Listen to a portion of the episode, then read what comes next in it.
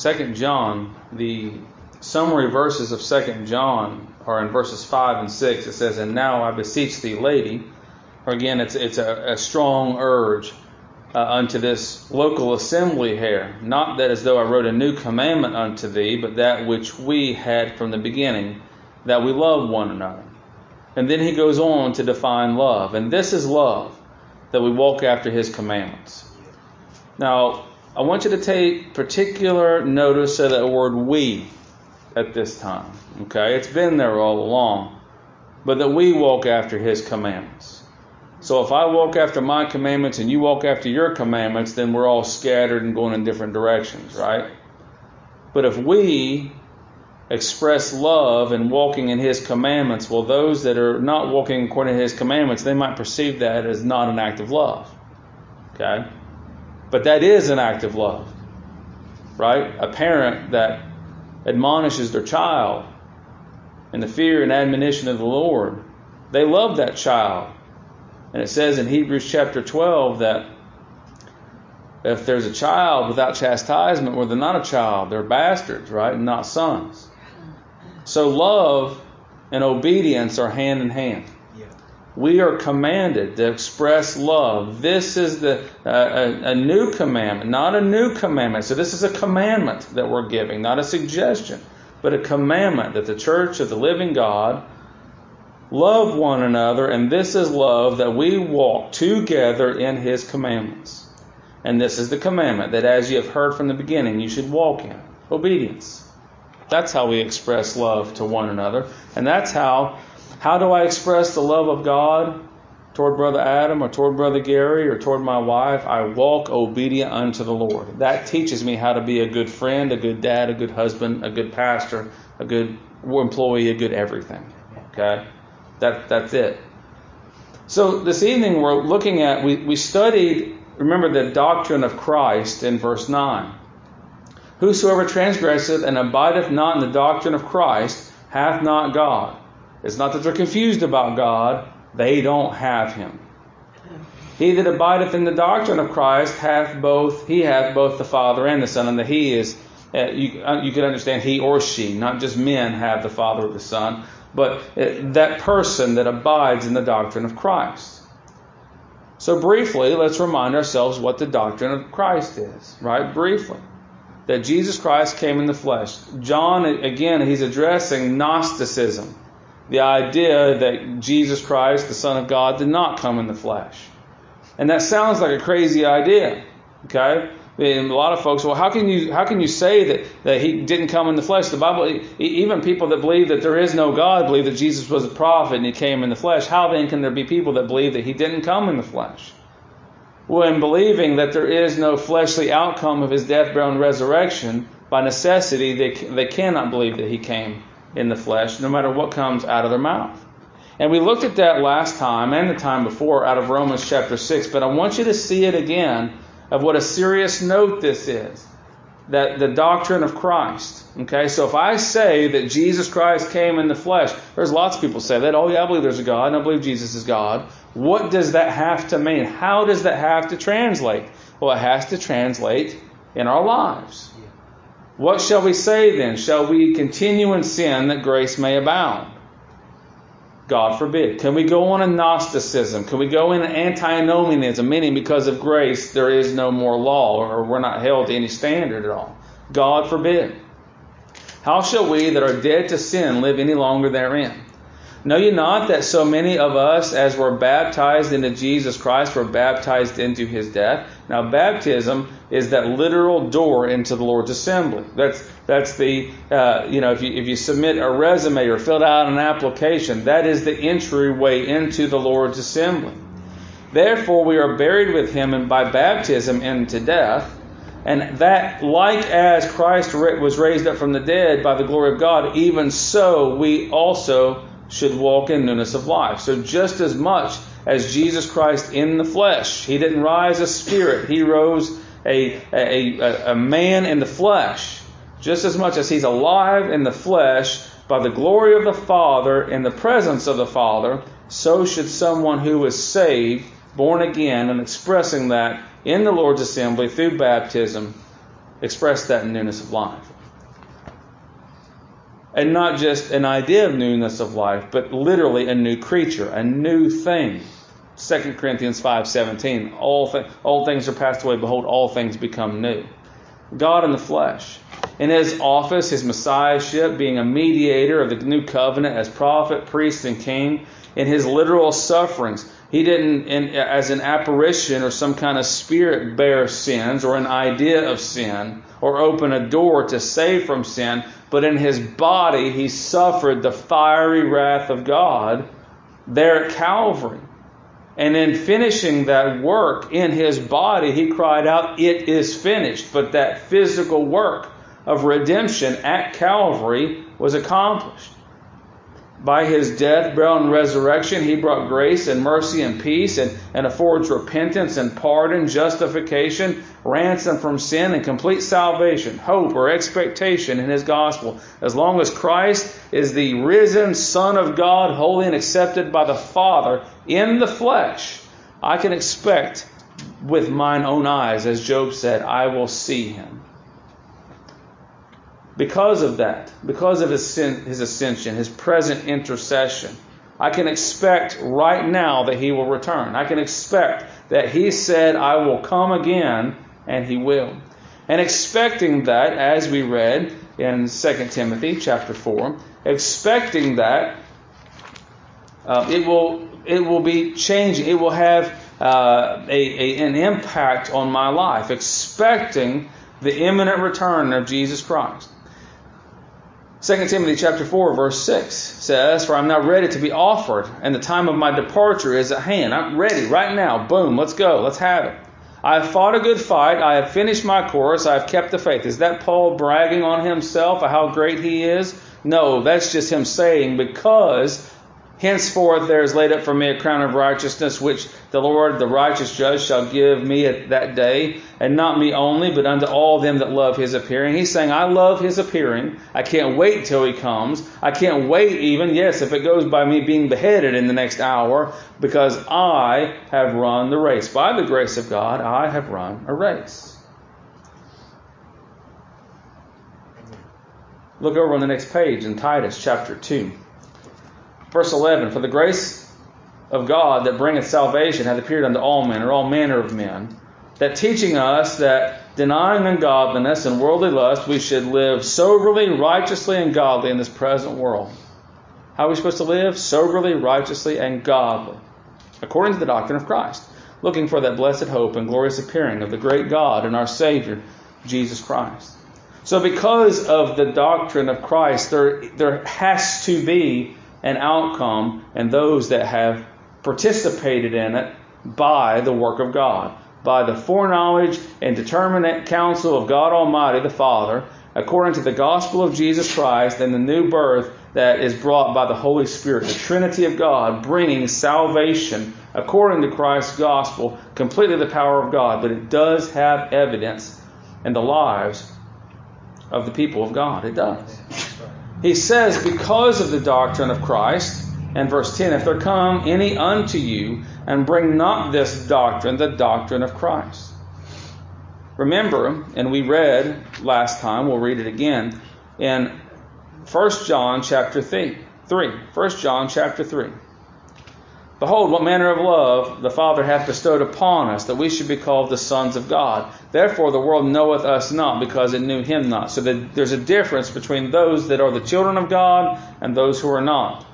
Beloved, now are we the sons of God, and it doth not yet appear what we shall be. Yes, right now. I might look like a sinful wretch because I am one, and I am a son of God now. Does, you don't see me for what I'm going to be, and you don't see me in Christ like the Father does.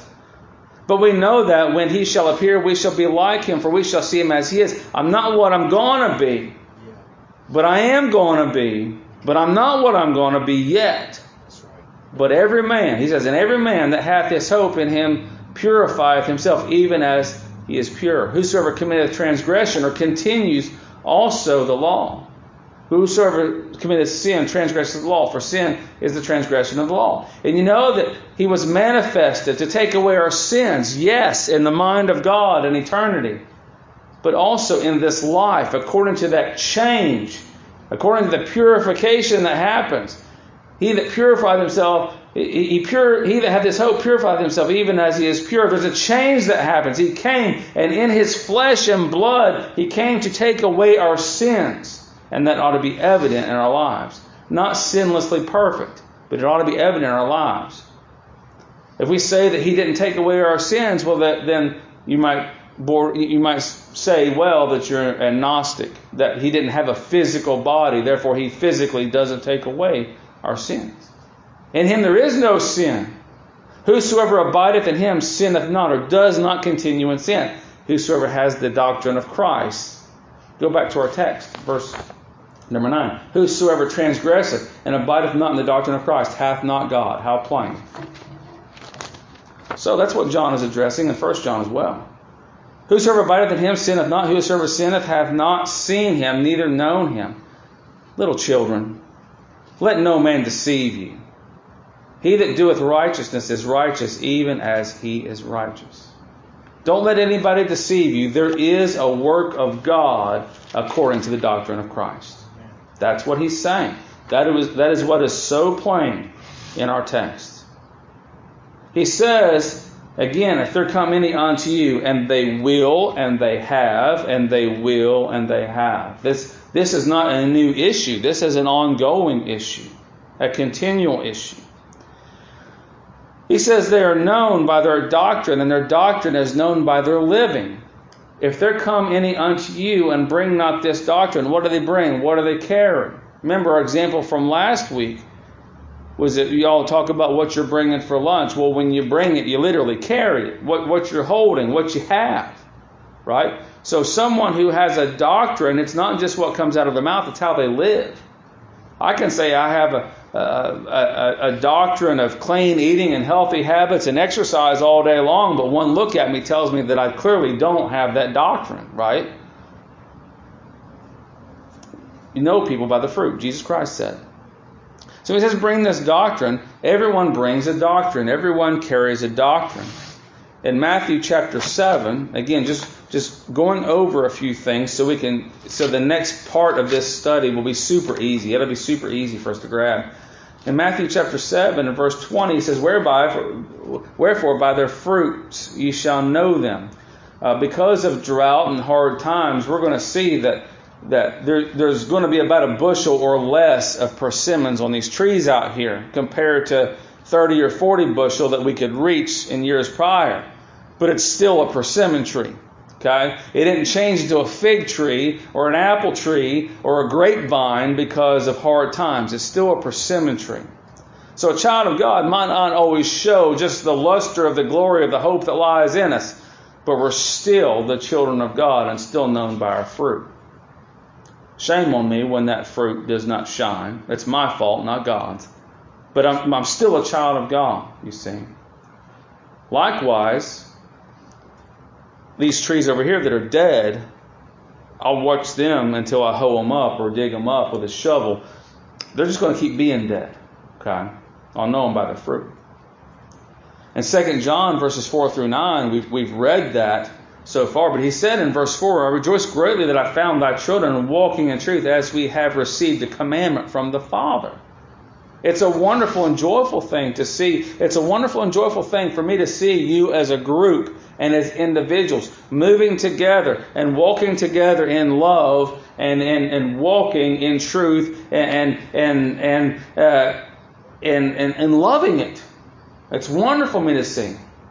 It's not wonderful to see those that, that walk in rebellion. And there's an obvious difference. An obvious difference. When he says then, if they're coming in unto you and bring not this doctrine, he says, receive them not into your house. Well, yes, of course, I'm not supposed to just sit down and have, have supper, right? Remember when brother, uh, well, when there was a brother recently that the church that he's a member of and he was a missionary out of him, when he was disciplined out of that church, I said immediately, I strongly recommend that you not reach out to this person. Well, evidently, and we in respecting that other church's authority, if you if you don't respect that other church's authority, then you got a problem with Jesus Christ, because He gave churches authority. So if we receive Him into our house, that also would mean you picking up a phone or that would also mean writing them letters and sympathizing with them and all this kind of stuff. No, evidently that church deemed that he does not hold the doctrine of Christ, regardless of what comes out of his mouth and what articles he writes. And that church voting to dismiss him as a member, we should respect that. They obviously have their reasons. But do not receive them into your house. So, of course, yes, we shouldn't have a fellowship with those folk but also bringing them into the membership or having them as, as active members. We should have no desire. He says, receive him not or her not into your house. Him not not receive him not into your house. That's that's plain. So as even as pastor, if I start behaving myself in a way that is not supportive of the doctrine of Christ, have a conversation with me. If I refuse to hear it, bring me before the church. Church. If I refuse to hear the church, then dismiss me as pastor and member of this church. Because that's what the Bible says, right? Does that mean you have to expect perfection out of me? No, please don't uh, expect perfection out of me. But a, a mishap here and there is different than lifestyle, and it's different than heart, and it's different than fruit and way of life. Receive him not into your house, neither bid him Godspeed. The church doesn't have to put up with this kind of mess. The church doesn't have to put up with this nonsense. The church is not obligated to support or condone someone who does not hold the doctrine of Christ. Unfit, unsound doctrine, teaching, living, no. There's, there's no obligation for the Lord's assembly to put up with that stuff. Ever. The Lord's church, therefore, is to be wise and scrutinizing and also deliberate in its membership not only should we, yes, ask questions when somebody says they're saved, but it would be wise for you to scrutinize me as well as I scrutinize you. Look to yourselves that we lose not those things which have been wrought, but that we receive a full reward. If you desire for me to have a full reward as a pastor, which there are pastors' crowns, if you desire for me to have a full reward, please look at me. And I'm not asking you that as a dare. I'm saying, please, as a friend and brother in Christ, Exam- if you love me, examine me that I would receive a full reward. Please, by the word of God, that I be examined. I'm asking you, please, but also you're commanded by the word of God. The church is not the house of deceivers and antichrist. Verse 7 For many deceivers are entered into the world who confess not that Jesus Christ has come in the flesh. This is a deceiver and an antichrist. What makes it difficult is because people coming in, they think, well, man, they, they have a reason for being here. Why would, why would they come here if they don't want to be with us? Because they're deceivers and antichrists. What happened from the very beginning in Genesis chapter 3? There was a harmonious family serving God and loving every second of it, and here came that great deceiver, Satan. The, the, the great deceiver, the adversary. No, we are to be wise. So when he says, don't receive them,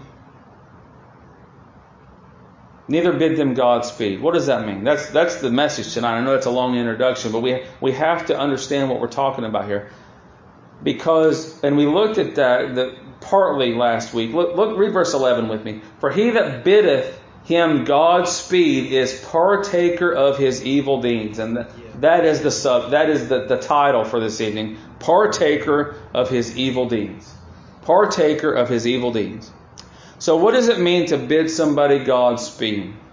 By definition, to wish them well, to wish them gladness, to salute them or greet them or wish them to thrive or be well. You know, be well, bless thee, have a blessed day. We're not to be mean or nasty. I'm not to be mean and nasty. You're not to be mean and nasty. But we're not to bid unsound, unsavory, unsaved, based on what we're reading here, unsound, unsavory, unsaved people success in their doctrine or in their way of living. Again, there are the devils believe that there is a God and tremble. They have seen him with their own spiritual eyes. They know the magnitude of his godness. More so than I do at this point by the eye. By faith, they don't have faith. But you see, even in that, even in that, they, they have an understanding of God that I don't have, but that doesn't make them saved, sound, or savory before God. I am not to bid anyone well. So let's put some wheels on this, okay? There's everybody in Silsbee says that they're saved people, right? Well, they call upon the name of the Lord, am I just supposed to say, okay, it's fellowship time because they all love the Lord and so do I? No, because the person that they're calling Lord is not the same person I'm calling Lord. By the vast majority of time. Am I saying no one else is saved? No, I'm not. But if their God requires them to have a part in their salvation, they're deceivers and antichrists. If they have to work according to salvation unto salvation, they do not hold the doctrine of Christ. If somebody said, Yes, I'm saved because, yes, I believe in the Lord and, and, and, and I had this Methodist baptism over here, and because I'm Methodist baptized or, or Church of Christ baptized or whatever, and because of this baptism, but I want to join up with y'all for a while. I would recommend strongly that we withhold membership until we really get down how much they believe in their baptism. You see? If they believe what the doctrine or the, the, the, articles of faith say about those different organizations, they do not hold the doctrine of Christ.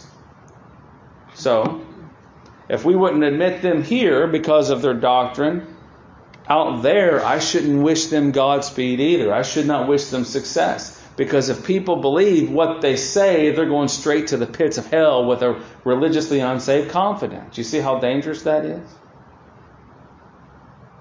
Sufficient to say, this is not to be tolerated, supported, or brought into the Lord's assembly. But specifically, the Gnostic idea of knowledge is salvation, without a bodily form of the doctrine of Christ. There's a guy that used to come in here. He hasn't in a long time. I told him not to come back. You might remember him. He interrupted the song service one day. He was wanting money. He came up here I, when I still played the trombone. He was he came up here, interrupted the song service, wanting money. Stood right there cussing at me because I told him that he uh, we weren't going to give me any, give him any money.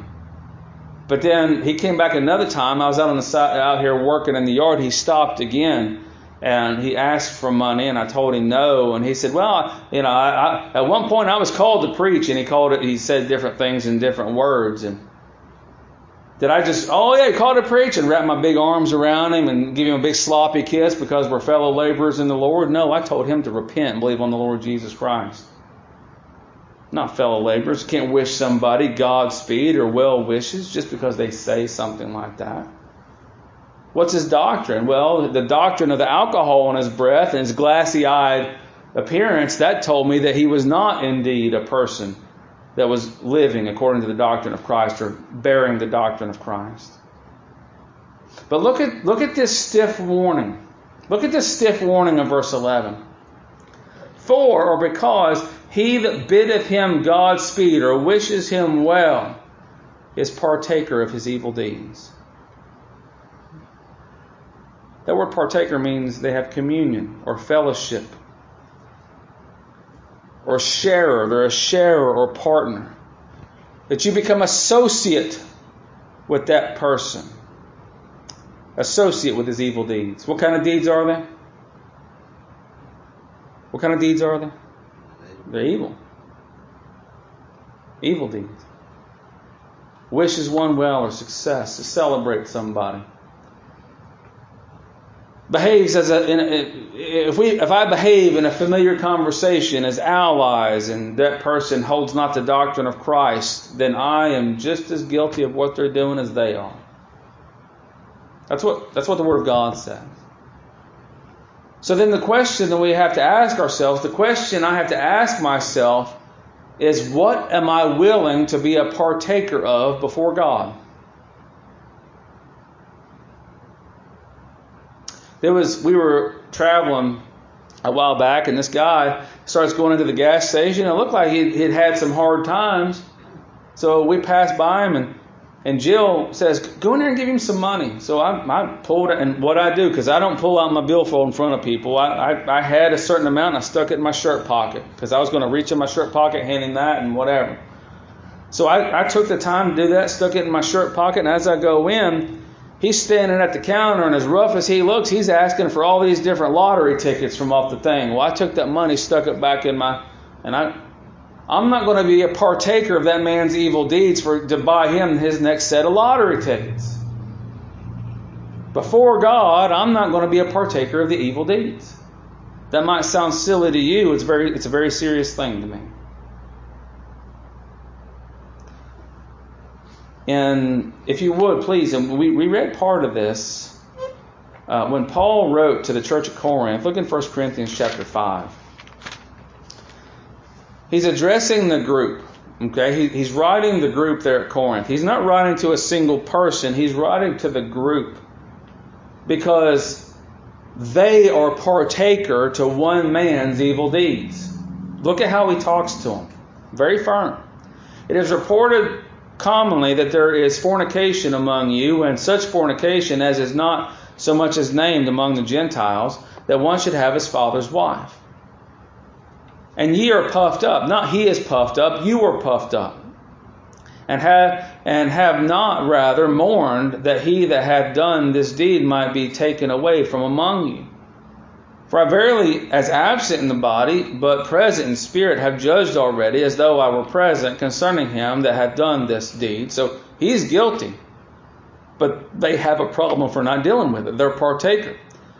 In the name of our Lord Jesus Christ, when ye are gathered together in my spirit with the power of our Lord Jesus Christ to deliver such an one unto Satan for the destruction of the flesh, that the spirit might be saved in the day of the Lord Jesus. Your glorying is not good.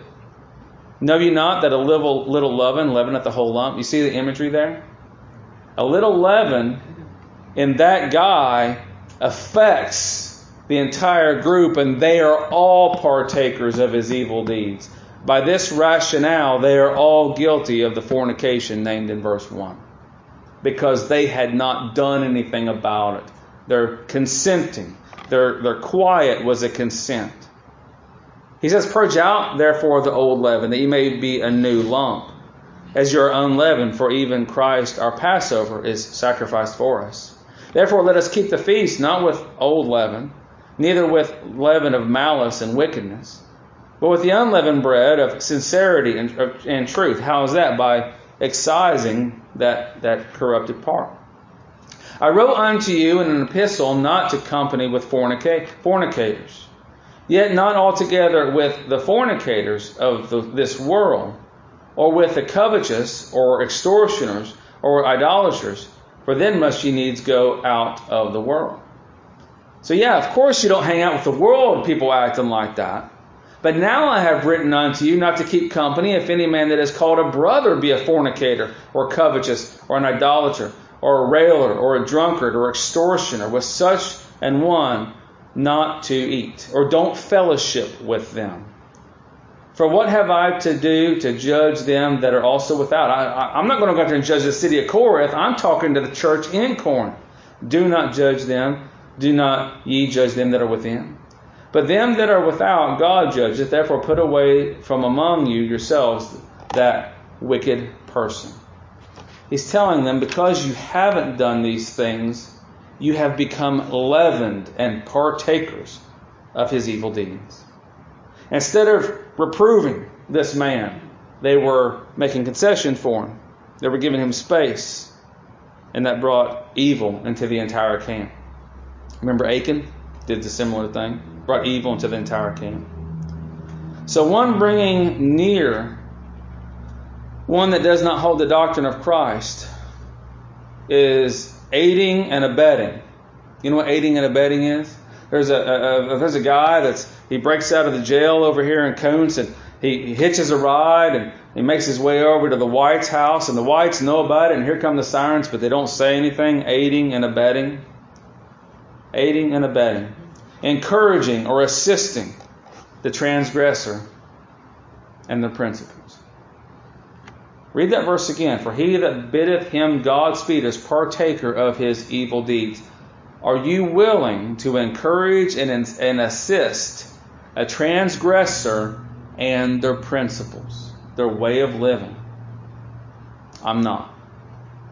Again, am I expecting sinless perfection? No, I'm not. We are to expect the doctrine of Christ for those who profess it. Giving them reason it gives them reason. If we aid and abet, if we aid and assist, it also gives them reason to be secure in their lack of true doctrine according to Christ. I know people that do that. Um, they don't get the answer they want, so they go to the next person and get. And they don't get the answer they want. Kids do that. They go to the next person and get the answer that when they keep going to get the answer that they want. Well, at some point, when they get the answer they want, they say, "See," and that person that just gave them the answer they wanted is now guilty of the thing they said is okay. That's dangerous. This is sin before God. We had a message on Sunday about transferred intent. The principle applies. If I go to push Adam and Adam bumps into Layla and Layla's neck is broken, I'm guilty of breaking Layla's neck. Transferred intent. If someone holds not the doctrine of Christ and I'm aiding and abetting them, I have now assumed the intent of their actions by being a partaker of their evil deeds.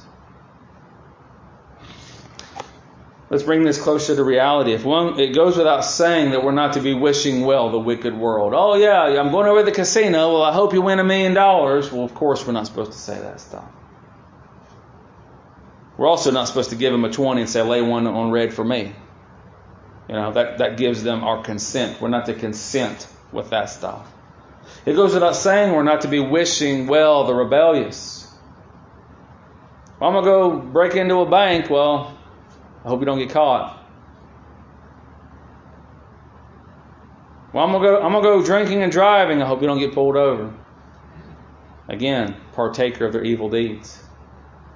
I know a man very well that that his son he was underage but liked to drink. And his brother gave him a case of beer and tossed him his own car keys. Well, the boy drank the case of beer and took the, the, the man's brother's car and went and killed himself with the car. We're not to be assisting rebellious and sinful behavior. Who's guilty of that murder? Well, that boy's dead. He's at fault. But that brother, that uncle, that gave him the keys and the beer, the booze, he was wishing him well. He was wishing him success in his drunken behavior. Of course, we're not supposed to be doing stuff like that. It goes without saying we're not to be wishing well religiously indignant people. You know, folks that just that are just, that just call upon their religion, but their religion and their their artifacts of religion or their steps of religion or their boxes that they check of religion. Of course, you, you know we're having a revival over here at the at the Pentecostal church. Well, I hope a lot of people get saved over there. Well, according to their criteria, you wishing a lot of people getting saved over there by their criteria. You're wishing a lot of people to be woefully deceived and twofold the child of, of hell. You see how you'd be a partaker of their evil deeds by wishing them well and success? I've had people tell me, oh, and, and excited because they know I'm a pastor, oh, we had so many baptisms this week. Oh, really?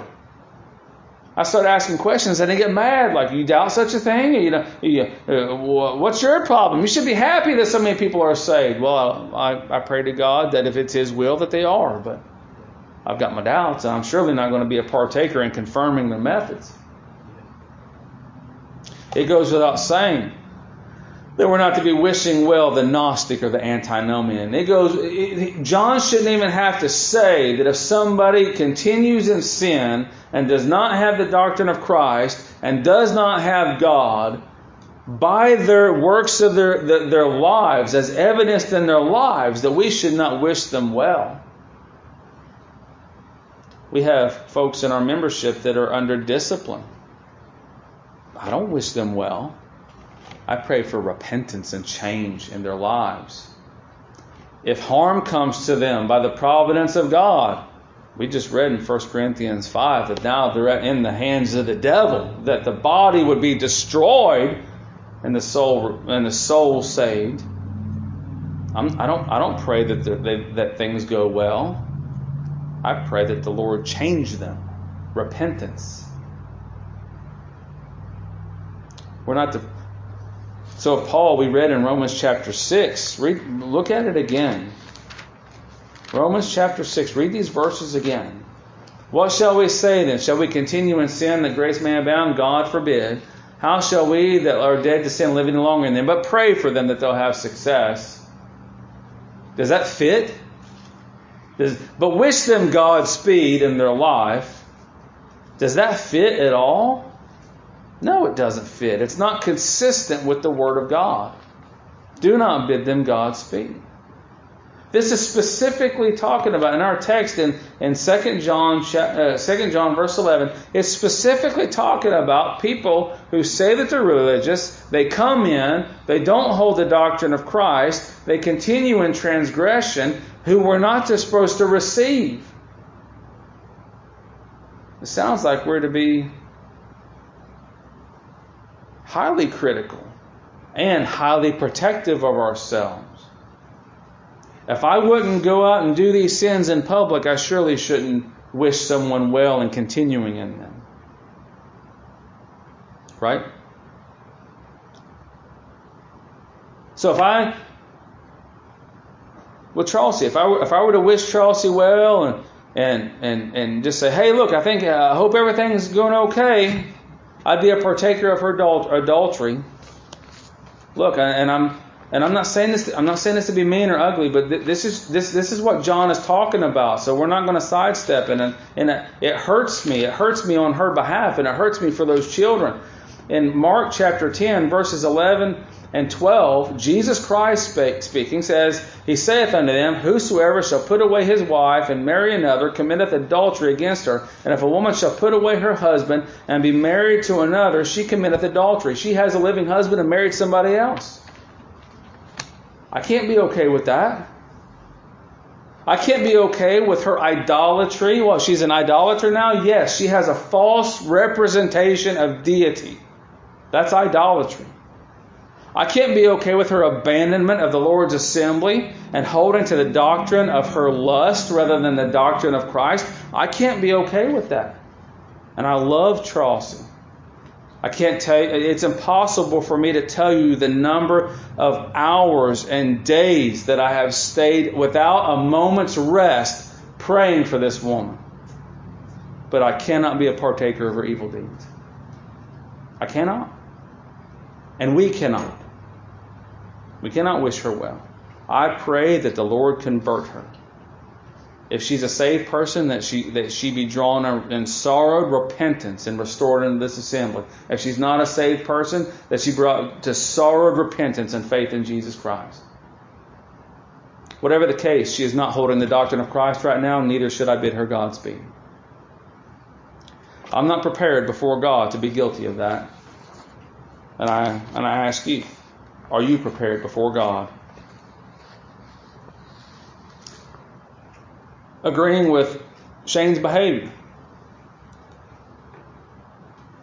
If we if we were to bring him back without repentance, if he just says words and we bring him back without true repentance, we would be partakers of his rebellion, his backbiting, his anger, his malice, his bitterness, his busybodiness, going from person to person and saying how everybody else ought to be living, his his divisiveness and his lustfulness. Look in, in Romans chapter 16.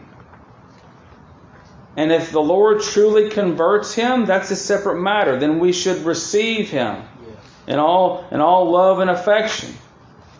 If the Lord converts him. Romans chapter 16 verses 17 and 18 says, Romans chapter 16, 17 and 18. Now I beseech you, brethren, mark them which cause division and offenses contrary to doctrine which ye have learned, and avoid them. For they that are such serve not the Lord, our Lord Jesus Christ, but their own belly. So they don't have the doctrine of Christ. They're, they're following after what they think they ought to do. And by good works and fair speeches deceive the hearts of the simple. Receiving him back unrepentant would make us partakers of his evil deeds. And I must admit, because, because it went on for so long, I feel guilty that I'm already partaker of his evil deeds because I didn't do anything to stop it. This is a serious issue. And I will not, looking out for you, I will not have you be a partaker of his evil deeds. I will not. Before God, Look, he says, For he that biddeth him Godspeed is a partaker of his evil deeds. So, so just words without change in behavior, that means that we approve and sanction and are okay with, with just whatever. And I'm not. I'm just, I'm not.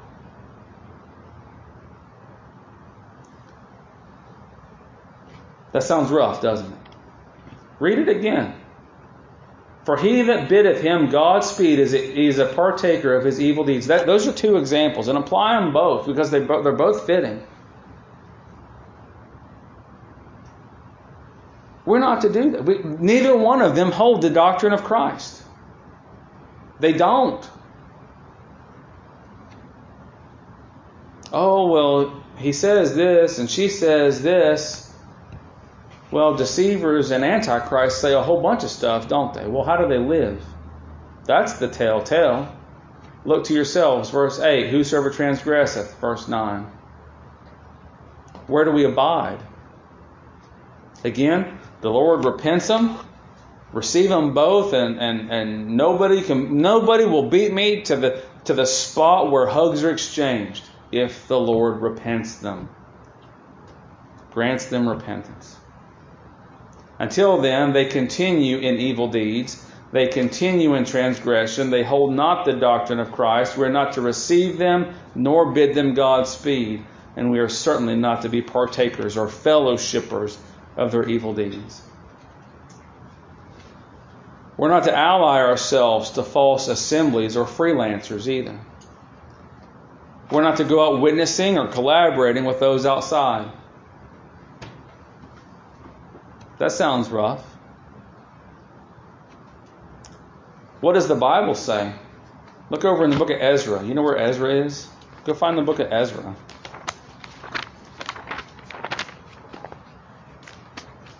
It's right before Nehemiah. Ezra chapter 4. See how closely this resembles being uh, wishing someone God, Godspeed and being partakers. Look at what Zerubbabel, the governor, does. It, to me, he's, he's one of the, uh, the, the uh, I, I want to call him an unsung hero in the Bible. He just seems like a really cool guy, a guy that I would like to know. It, Ezra chapter 4. May the Lord give us all a streak of Ezra, uh, Zerubbabel. Zerubbabel. Now, when the adversaries, mark that word in your Bible, it's listed there for a reason. When the adversaries of Judah and Benjamin heard that the children of the captivity builded the temple unto the Lord God of Israel, then they, who? The adversaries came to Zerubbabel, who was the governor, and to the chief of the fathers, and said unto them, Let us build with you, for we seek your God. Hey, that sounds pretty sweet. Extra hands, extra help. We're on the same side. We seek your God as ye do. And we do sacrifice unto him since the days of Esarhaddon, king of Assur, which brought us up hither. What happened in the days of Esarhaddon? He was the king of Assur who, who brought up all these men of ill repute, these sons of Belial. After, after he had taken the men into captivity, he brought these unsavory men into the northern kingdom and cross populated all these horrible people with the women of Israel and they combined the religion uh, of the house of the Lord with all these false gods. So, yes, they called upon Jehovah along with Molech and all these other ones, but they're saying, oh, yeah, we're on the same side.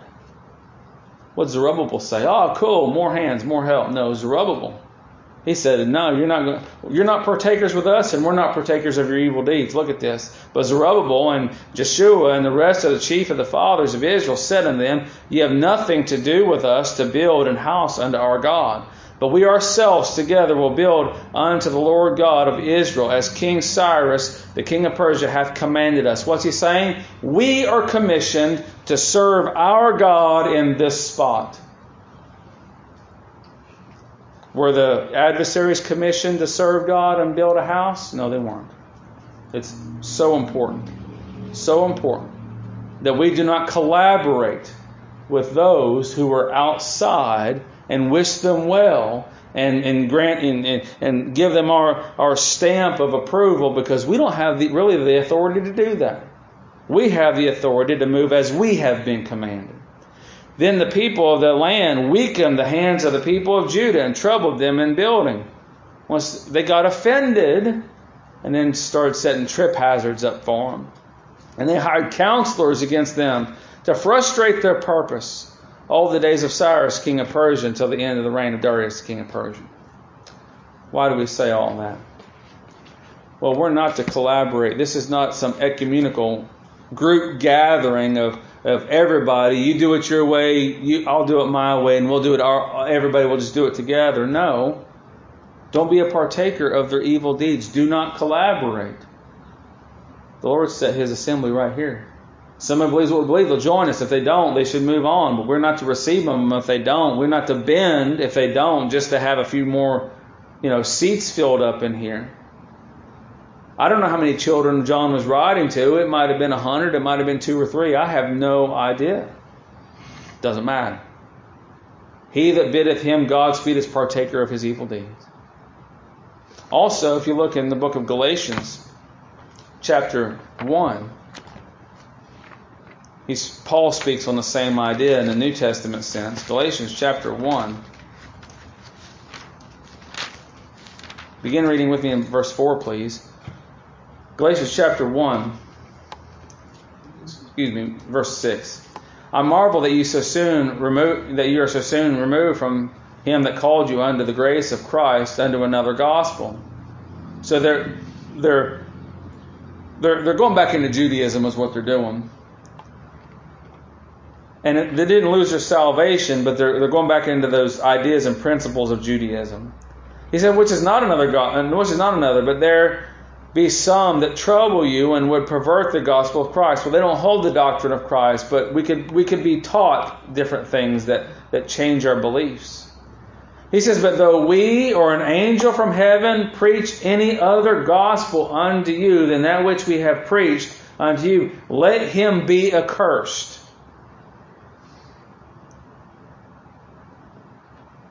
Paul says in verse 9, Oh, in case you think I stuttered, as we said before, so say I now again, if any man preach another, any other gospel unto you than that ye have received, let him be accursed. You think because he said it twice that he really meant it? What's he saying? Don't buddy up with these people that give another gospel. You will be partakers of their evil deeds, and those perversions will negatively impact you. For do I now persuade men or God? Or do I speak to please men? For if I yet please men, I should not be the servant of God. We're not to be men pleasers. I'm, I'm not I'm not pastor here to make people happy. I'm pastor.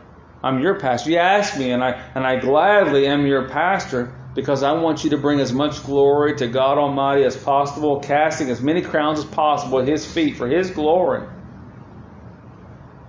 In doing so, don't be a partaker of evil deeds of others. Don't don't be associate. Don't don't don't be a collaborator. Don't aid and abet. Don't make excuse. Don't do any of that stuff. Call it for what it is. Call it sinful behavior. And if they continue in that stuff and don't have the doctrine of Christ, it says in verse nine, they don't have God.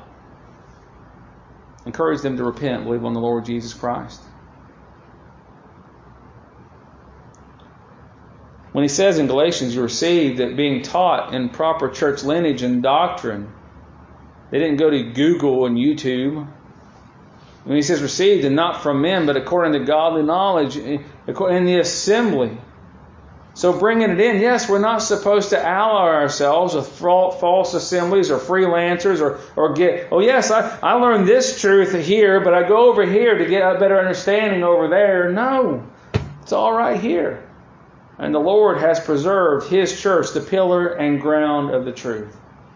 We don't need associates, and neither should we desire to be partaker of their evil deeds. That goes for, you know, for all our behavior, who, who we talk with, how we talk with them. It's frustrating to me when I see all these pastors on social media and they'll quote somebody, then I know good, good and well that they don't agree with, but they'll quote somebody just because that's a famous person. You know, they'll quote somebody, and then and then uh, who knows? Maybe I'll say, well, who's that guy? And I start looking them up, and you can start looking them up, and you see what a real horrible person that that is, or what a real what horrible beliefs that they have. Reposting stuff like that, you're now a partaker of their evil deeds.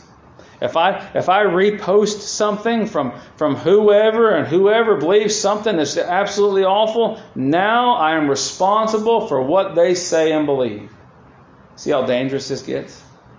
Well, you just told the world that you follow old so and so. Very dangerous. Very dangerous. How much evil are you willing to be a partaker of to be friends with somebody in this world?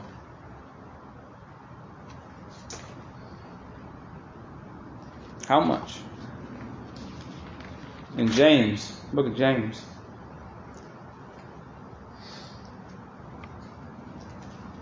Verse chapter 4 verse 4 Ye adulterers and adulteresses know ye not that the friendship of the world is enmity with God you are now a partaker of their evil deeds just being friends whosoever therefore will be a friend of the world is the enemy of God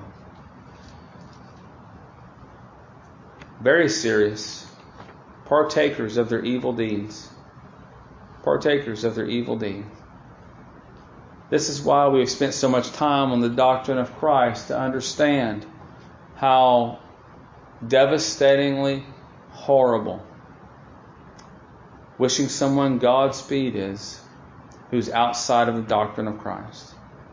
Either one abides in the doctrine of Christ or they don't. Either one has God or they don't.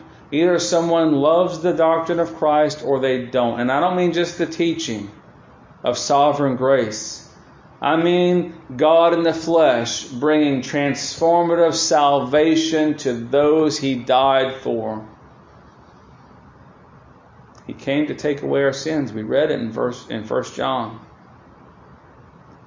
We either know we can know, you know what I abide in based on what I, how I live, right? You know what I abide in based on how I live, and I know what you abide in based on how you live. And and and if someone, I don't hide my myself very well. If someone doesn't know what I believe about something, they're not listening very much. I certainly can't bid someone success or Godspeed who is living a life contrary to the doctrine of Christ. And that's what John is saying.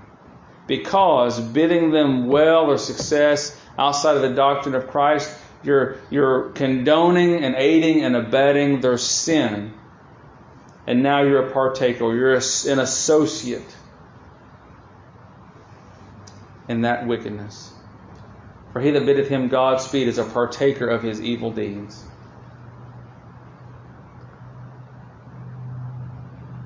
What am I willing to be a partaker of? You know, hanging out with y'all, my family, my, my, my church family.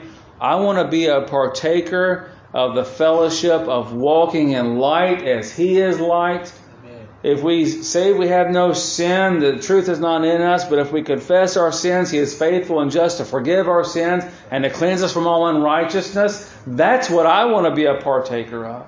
I want to be partaker of a fellowship who's looking out for me and I'm looking out for you. And we're all pointing uh, uh, our, each other unto the Lord through the Word of God. And that the grace and mercy and peace from God the Father and from the Lord Jesus Christ would be in us in truth and in love. Verse 3. And that we would greatly rejoice in one another, finding one another, walking in truth. Doesn't that sound like a wonderful, wouldn't you love to be a partaker of that?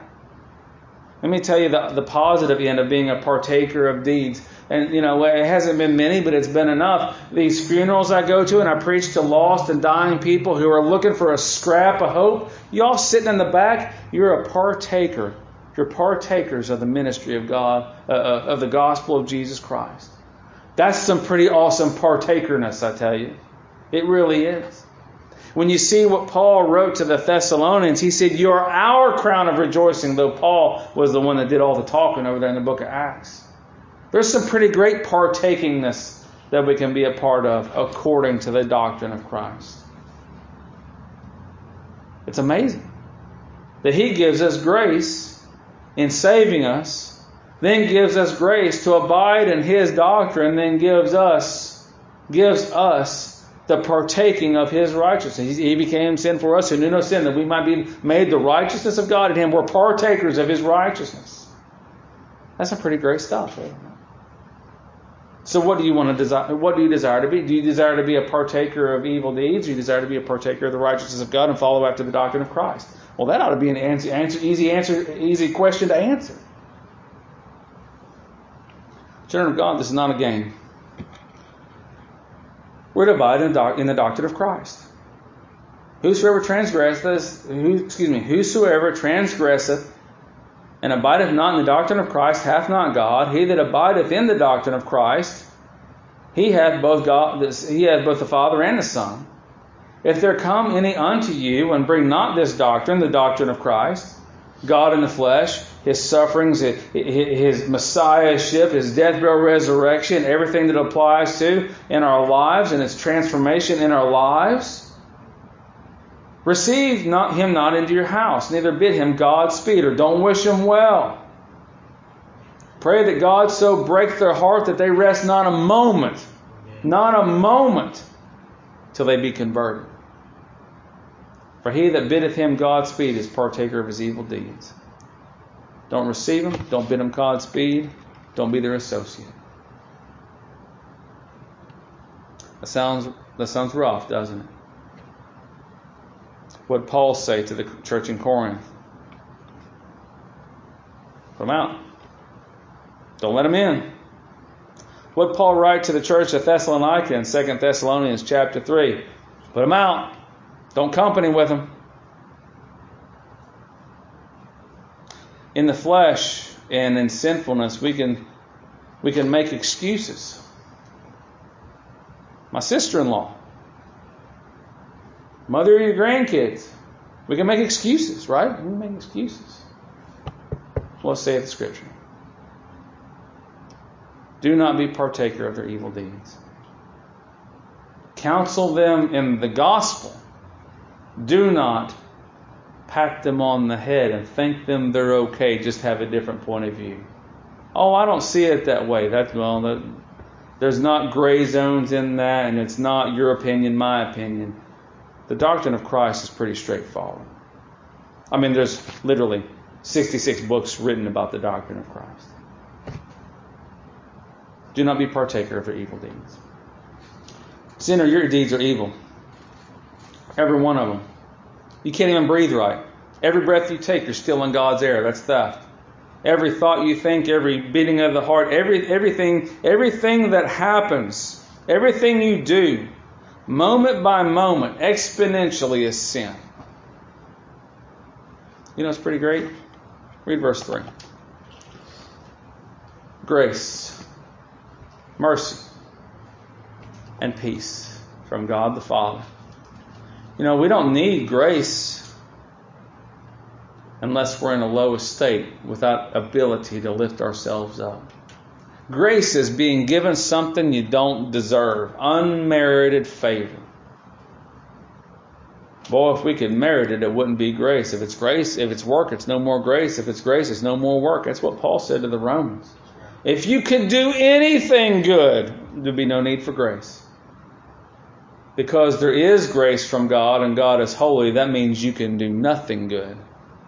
But there it is, that word, black and white. I can see it grace.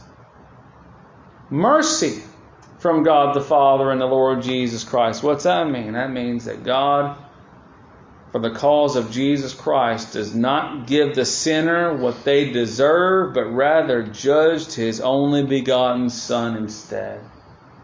He doesn't just wipe it out. He doesn't have a dry erase board for sin.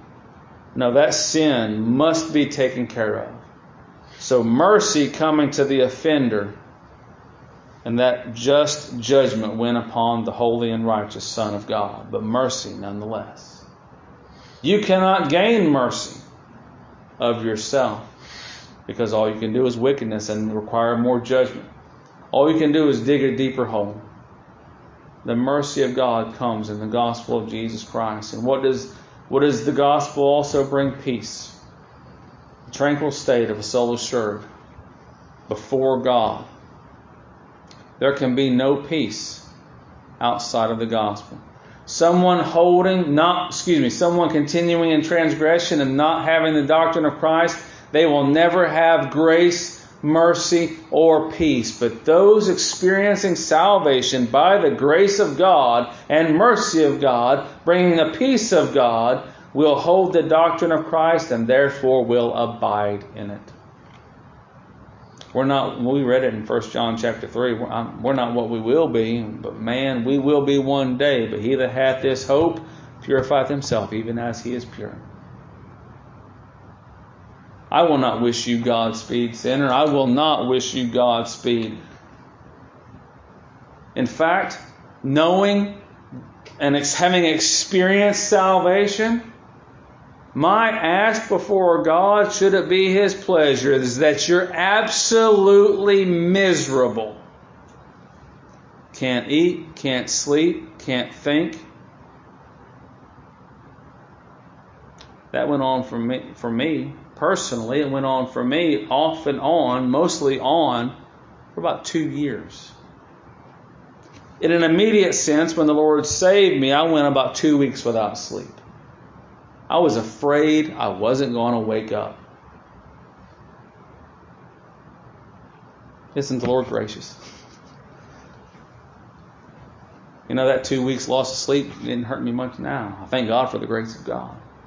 I bring all that up to say this I pray that God make you miserable. And it wasn't for lack of sleep that the Lord saved me. That was heavy conviction He brought under my heart. Yes, I will not pray for I will I will not pray you God's speed in your in your wickedness, but for the mercies and grace and peace that only God can bring according to the gospel of Jesus Christ, that you repent of your sin, that you repent of your lack of the doctrine of Christ, and you believe on him by the power of God unto salvation. And believing that you would be found walking in truth, that you live it that's what the people of God do at salvation. They live it. And the Lord bless the preaching of His Word.